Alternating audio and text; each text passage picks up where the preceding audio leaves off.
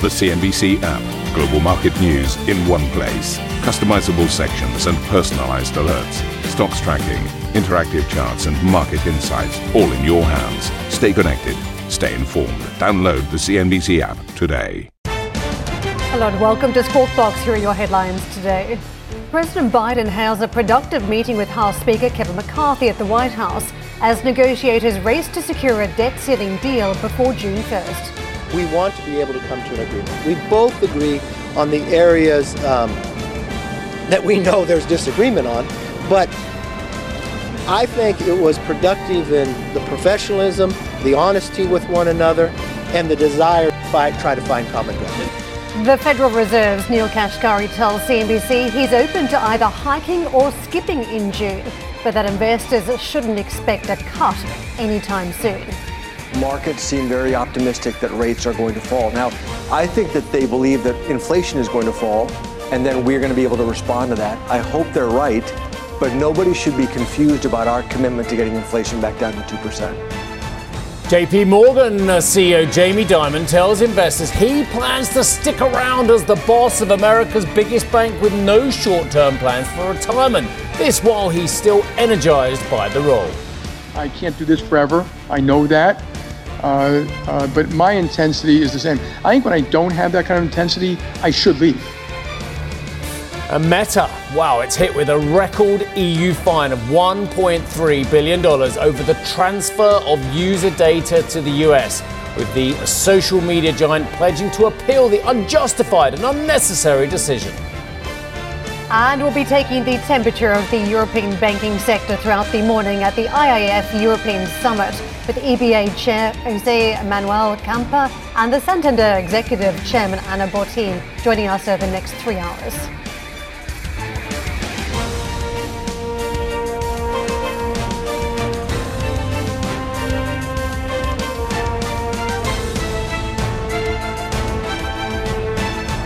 Uh, just on a programming note, Karen and I have no intention of stepping down from our role while we're still energised by this position. Well, good, good on Jamie Dimon. You know, like I'm, he looks great for 67. He, we know that a few years ago there was a, a health issue, which thankfully he got over it. If you're energised, do it. If you're not, go home, walk away. Should we, we be worried about the tenure? I mean, what's the average tenure of senior what, anchors? Of a news anchor? I think about 35 years will be all right. a little bit higher, isn't it? Like 40 to 50. I mean, the range well, is Jeff's quite already different. There. Very different Jeff's industry. already there, so yeah, he's, yeah, he's setting yeah. a new bar, mm. new benchmark. Uh, meanwhile, a high stakes meeting. We'll talk about Jamie Dimon later. A high stakes meeting between President Joe Biden and House Speaker Kevin McCarthy failed to yield a final debt ceiling deal as the pair wrangled over how to raise the country's borrowing limit before a June 1st deadline. The two remained at odds but vowed to keep negotiating as they met at the White House for more than an hour Monday evening in their first face to face meeting. Wow, incredible, since February. Uh, in a statement issued after the meeting, Biden acknowledged areas of disagreement but said a default is off the table. Well, that's extraordinary if that is the case. Uh, US House Speaker Kevin McCarthy also expressed optimism a deal could be reached within the next 10 days. I felt we had a productive uh, discussion. We don't have an agreement yet, but I, I, did feel the discussion was productive in areas that we have differences of opinion. Uh, we're going to have the staffs continue to get back together and uh, work on base some of the things that we had talked about.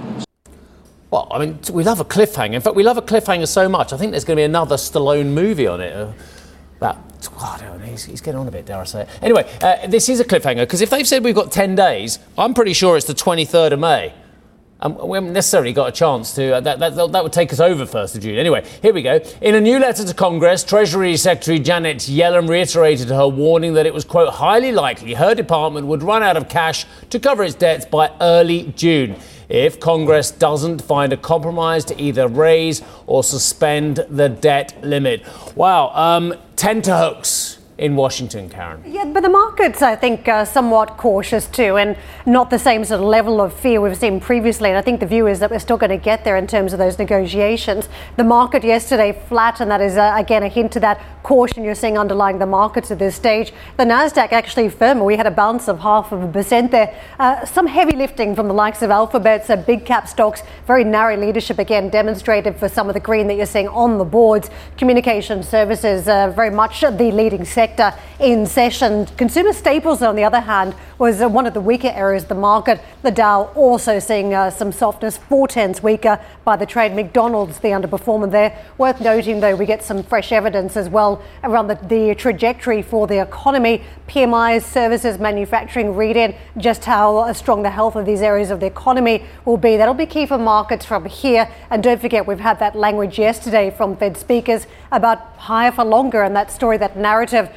that we're not necessarily moving in the direction where markets have been anticipating rate cuts later this year. That has just left a few question marks over the market action. In terms of treasuries, let's see how we approach them as a result. Bond markets anticipating that change, but 4.33, the level we're now trading at the short end versus 3.71 at the longer end of the curve to the dollar. While that uh, narrative from the central bank has put some support, a prop under the US dollar, greenback has been trading firm against a number of currencies across emerging markets, but you can also see too, again, some of the major plays here in Europe. Sterling is weaker. We are just sliding a fraction, 124.33 the level. We're at 108 uh, and holding on to that on euro dollar trades. In terms of the yen, the safe haven Japanese yen, that is uh, seeing just a, a, little bit of strength versus the greenback. 138.46 dollar is perched higher versus the Chinese currency.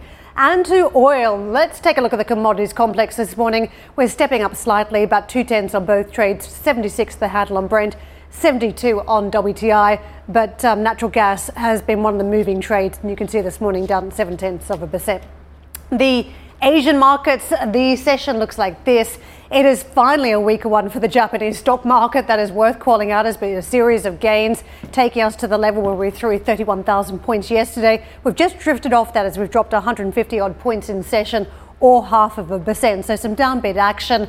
The Hong Kong market peeling away by six tenths, and uh, the uh, Shanghai Composite in the same range as we talk about percentage drops here. The Australian market, though, managing just to eke out a slight gain at this stage to what we're seeing on the opening calls in Europe. Uh, this is the early action. There's not much, it's fairly flat. And again, I think this is telling you that this is a market looking for fresh evidence on the uh, interest rate story, what we're going to see from central banks based on inflation, the health of these underlying economies, and of course, that overarching concern now around this debt ceiling countdown. US futures, uh, as the clock ticks, uh, let's just take a look at the picture early on. We are seeing green on the board that is in lockstep. So these major indices are all tilting higher, but the 34 on the Dow probably the indication that there isn't much appetite out there to jump out of the gates this morning at this early stage. Let's get to Jackie Bowie, who is managing partner and head of EMEA at Chatham Financial. Jackie, thank you very much for joining us. We've traded ourselves to a standstill by the looks of it. What do you think the market wants to see from here?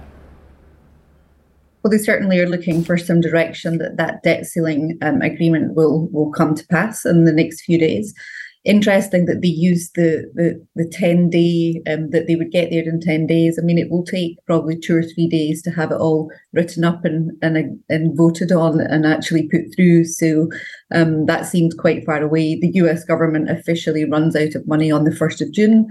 So that's the x date that everyone's focused on. So the market's looking for some clear direction that that date will be met when it comes to the debt ceiling, Biden has taken a position here that this should be bipartisan. And this is a, a, strong message when you've got very fractured politics in Washington at this stage. What do you read into the tea leaves in terms of the negotiations on spending cuts, but also the push from Biden to ensure that both sides of the aisle come together on this one issue? Yeah, I mean, if you think about the size um, of the overall um, sort of ceiling, it's sort of just over $31 trillion. And 10 trillion of that spending has been in the last five years um, by both parties. Obviously, Trump um, during the COVID time, and then subsequently from Biden, sort of post COVID.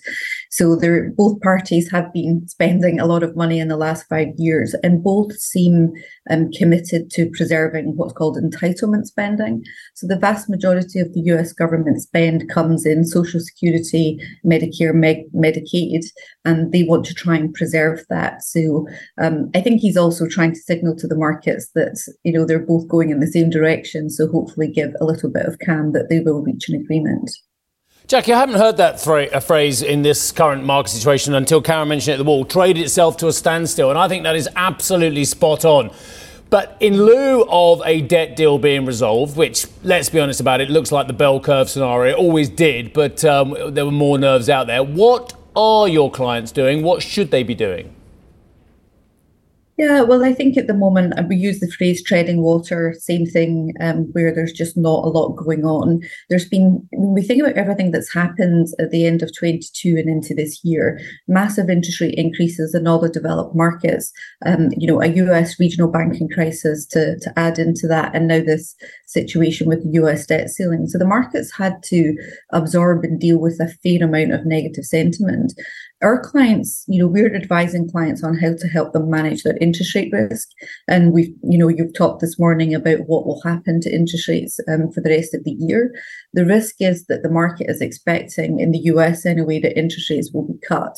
Um, and I think the risk is that that won't happen, that in fact inflation won't come down as much as people are expecting. So we might end up with a little bit more of treading water for the next few months. Oh, well, that, that, that, that's going to entice anyway. Here, here's another thing that might make people tread waters. Well, John Authers, uh, I think, is a columnist for uh, Bloomberg, dropped in my uh, inbox uh, a piece from him today it says, "Is the S&P fanged out?" And I kind of know what he's talking about. When you've got this concentration around six or seven massive stocks as well, they are seeing their valuations uh, flattered by this rally as well, and of course that is dragging up the overall valuation of the S&P to not cheap levels as well. So here's the question: Is it fanged out, Jackie?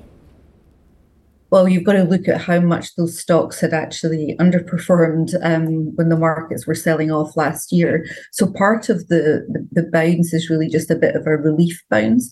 I think generally, though, if you've got to look across where corporate earnings are, um, which you know still look reasonably good, um, certainly across Europe, there's a lot of businesses reporting significant cash balances. So that would all give you reason for for why these stocks should should continue to rise. But I would say that the market market is hanging on to every single little bit of bad news that comes. So, you know, people are quite jittery. So, if this debt ceiling situation isn't resolved by the date, um, that's going to have huge negative repercussions across all markets. Um, you know, yields will rise, the dollar will weaken, the equity markets will fall. All right, Jackie, thank you very much indeed for uh, your insight this morning. Good to speak to you. Jackie Bowie, Managing Partner and Head of EMEA at Chatham Financial. Well, coming up on this show, to pause or we got all Shakespearean. I didn't even know our producers had read the Shakespeare. To pause or not to pause? That is the question. Uh, we'll have the latest Fed speak as investors prepare for next month's key policy meeting. And for more on the debt ceiling deliberations in Washington, you can check out the Squawk Box podcast.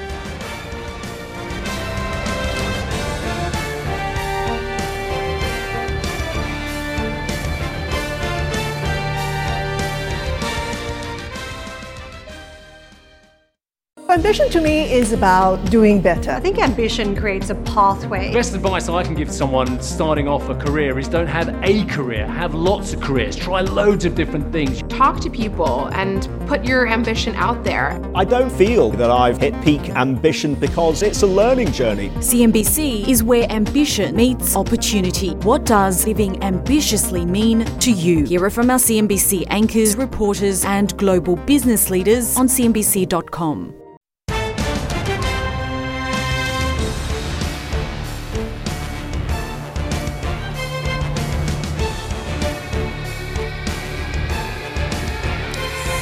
Right, a very warm welcome back to Squawk So w- once we get over our debt deal concerns, I, I, think there are way bigger concerns out there for the market. I know that sounds incredible when you're talking about the world's biggest economy defaulting, but it looks like it's not going to default. So we have to work on that as our base case and, and then move on. So look. Here's the problems. You've got Jim Bullard there speaking, um, but the fact of the matter is, it's not the slam dunk the market seems to be telling us it is, and we'll come to that in a few moments' time. Because the St. Louis Fed president, Jim Bullard, he says the Fed may need to hike rates. Listen to this market. May need to hike rates by another 50 basis points this year. He says the strong labour market has created an opportunity to tackle higher inflation rates. Bullard said he's just not sure uh, when in the year hikes will be needed, but warned the central bank needs to, quote, grind higher. Yes, he did. He said grind higher uh, to return inflation to target as well. So, look, you've got Bullard. We've got a brilliant wall. I'll show you the whole wall in a few moments' time. But safe to say, you've got Bullard here on the hawkish side as well. Next to him, Neel Kashkari, who is the Minneapolis Fed president. Neel Kashkari says he's open to keeping rates on hold at the next meeting, but told CNBC that would not mean the end of the hiking cycle. Listen to his words. I think right now it's a close call either way versus raising another time in June or skipping. Some of my colleagues have talked about skipping. Important to me is not signaling that we're done. Mm-hmm. If we did, if we were to skip in June, that does not mean we're done with our tightening cycle. It means to me we're getting more information. Do we then start raising again in July potentially? And so that's the most important thing to me is that we're not taking it off the table. We're not taking it off the table. And if you think I get overexcited for 6 a.m. on a couple of cups of tea, it's because you're not listening to what they're saying. And it's really worrying me that you're going to create a market event by not listening to what they're saying. Two more hikes potentially. We're not taking more hikes off the table. Now, Bullard and Kashkari are seen as amongst the most hawkish members of the FOMC. Kashkari is one of the 11 current members who are voting. Look, we've got this board. Uh, Matt did this board, I think. We've got voting, non voting on all of them. Voting at next month's policy meeting. There have been signs of mixed views. Of course, there's mixed views on the committee in recent weeks. Uh, Fed Governor Michelle Bowman, who should be here, Yes, she is there. she's voting as well. Thank goodness for that. Said further tightening is likely appropriate if inflation stays high. Well, what's high inflation, ladies and gentlemen? Is it, is it 6%, 7%?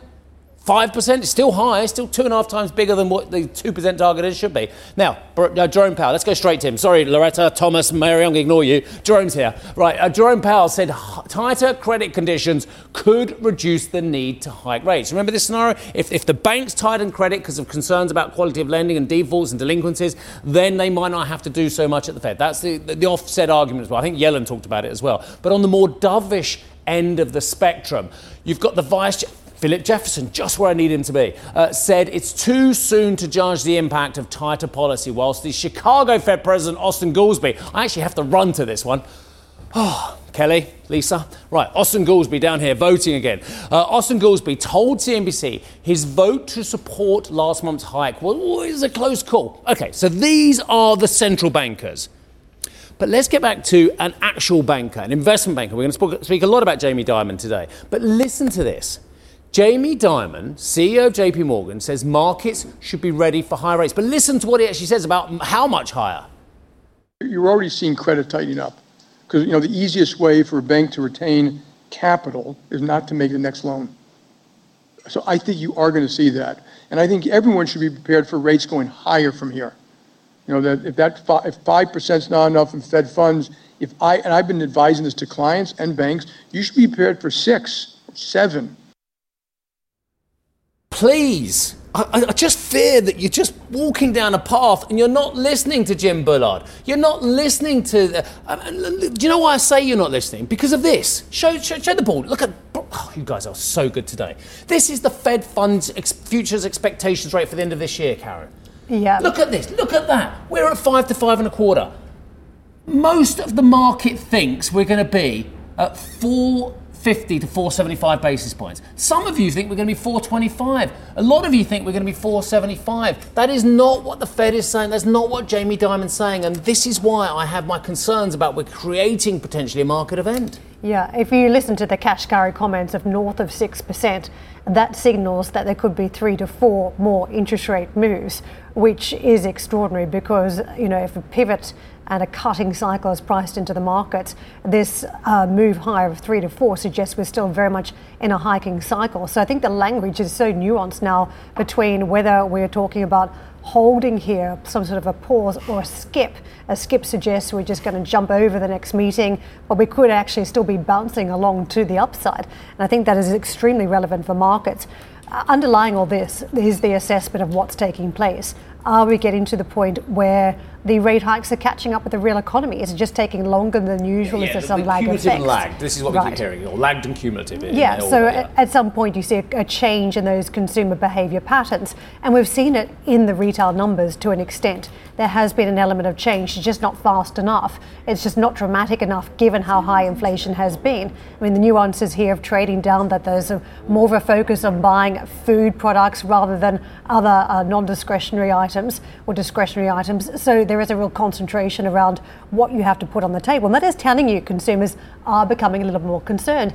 Equally, we are still seeing a bit too much life at uh, this point on Main Street, given the hiking cycle. And I think that is the problem. People have been paid a lot more, and that's not even just wages. Some of it's pensions, some of it's still handouts too, in the uh, increases you've seen just to try and mark with inflation. So, on two sides here, you've got people with more spending power on the back of those COVID savings as well. Yes. And, and, and, and you, what you've done there is once again you've said, look, it's a, it's it's subtle that you have to look at every individual piece of data. You have to say, well, actually, there's some good stuff, there's some bad stuff as well. But the market isn't looking at the nuanced picture. Again, do you know by July next year there is a, a bell curve center right at the top of the bell curve center um, idea in terms of the Fed fund futures that we have a 30% chance, which is the biggest scenario, of three and a half percent rates. It's again Look at the epic. We're all told to become uh, economic historians. We're all trying to do what Bernanke did and look back at the 30s. Well, let's look back at the 70s. This inflation burst in the 70s lasted roughly eight years, or the two bursts of inflation lasted roughly eight years. What are we into this inflation burst now? 21, 22, 23. Maybe we're in the third year, arguably, of, this inflation burst. To think it's going to go back down to the target, and we can argue about the target being 2%, whether that's erroneous or not, anytime you like, everyone, and that's fair enough. But that is the benchmark at the moment. To say that this inflation inflation burst that we're seeing is just going to disappear, given the dynamics of the labour market that you were just talking about. It, it, it, it could well do. But the thing is, the market isn't taking a nuanced view with its valuations hugely relevant, though, if you think about the trade around fixed income as well. That it's very much uh, back for many fund managers as a, a, key trade, try to lock in those high yields at this point, thinking we might be perhaps at the end of the cycle as well. But if we see three to four more rate hikes, and you know that scenario is in some eyes an extreme scenario. I remember it was what several months ago we were talking to a hedge fund. It was actually someone we had in this week was Patrick Armstrong from oh, yeah. And I was asking him about the scenario if we got to 5% on rates. And he had sort of a shocked look on his face. Well, that's not the scenario the market is pricing in. Mm. And then we are now at 5%, right? We're in the range, we're above 5% on rates.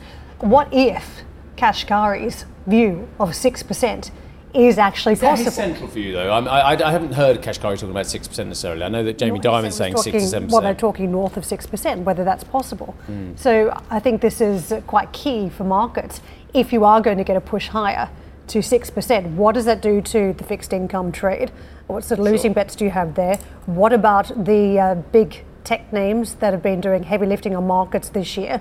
Is that badly placed bets then because you've still got a rate hiking cycle taking place? What does it mean for the banks? I mean, we've seen a real change of psychology around the uh, issues with witness strat SVB, whether that means that the banks now won't have any further NIM story, NIMS expansion, but also what sort of pressure does it put on the credit rate environment for borrowers at this stage if we are going up, and what does it do in terms of destroying some of the, the loan book appetite or lo- loan appetite, so destroying the loan book. So I think in multiple different parts of the economy, and I haven't even mentioned the commercial real estate sector at this point, there are huge events that could play out if we are going into a hiking cycle or all continuing a hiking cycle. And then you know, there isn't a, st- a, day that goes by where people aren't talking about the strains in that real estate area. I mean, there's a, there's a piece in the FT today I was reading about Manhattan and about how people just aren't returning to the skyscrapers to work. You know, work from home is a thing, and a lot of young Manhattaners or young New Yorkers can't afford to live in Manhattan, don't want to commute to Manhattan, so are just moving out. Anyway, uh, we'll, we'll, come back to this uh, if there's appetite a little bit later on. In the meantime, more Jamie Dimon. Let's talk about the latest from uh, that conference. JP Morgan CEO Jamie Dimon says commercial real estate will most likely be the next area of concern for lenders. Speaking of the company's investor day, Dimon said he won't affect it won't affect every bank, but that some properties and loans could be at risk. The bank announced plans to increase its investment expenses to $15.7 billion in 2023 and focus on hiring, marketing, and technology. Net interest income is also expected to rise by $3 billion following its acquisition of the failed First Republic Bank. Dimon faced questions on his succession plan and said he intends to stay another three and a half years. I can't do this forever. I know that. Uh, uh, but my intensity is the same. I think when I don't have that kind of intensity, I should leave. I don't think CEOs should retire in place and you know just cut back and take it easy for a while. I think that erodes the whole company over time. Silicon Valley Bank's new owner, First Citizens, is suing HSBC for poaching more than 40 employees from the failed bank. The $1 billion lawsuit filed in uh, San Francisco court accuses HSBC of engineering a quote scheme to plunder trade secrets and SVB's top bankers, several of whom are also named in the filing. HSBC acquired uh, SVB's UK arm for a token £1 in March after First Citizens stepped in to save SVB, purchasing up to $500 million in SVB stock. PacWest has agreed to sell $2.6 billion worth of construction loans to a subsidiary of Kennedy Wilson Holdings. Shares in the regional bank jumped on Monday as the stock continued its rebound over the last two weeks, more than doubling from a record low in early May. PacWest said it also plans to sell six real estate construction loans worth $363 million uh, to Kennedy Wilson. Big question for all of us how many cents in the dollar? I wonder if we've uh, got that information. Coming up on this show, we're going to hear from the European Banking Authority's Jose Manuel Campa in the next hour. We'll also bring you an exclusive interview with David Serra, uh, CEO and founder of Algebris. Uh, we also will talk to the executive chairman of Santander Group, Ana Botín. Thank you for listening to Squawk Box Europe Express. For more market moving news, you can head to CNBC.com. Or join us again on the show with Geoff Cutmore, Steve Sedgwick, and Karen Tso, weekdays on CNBC.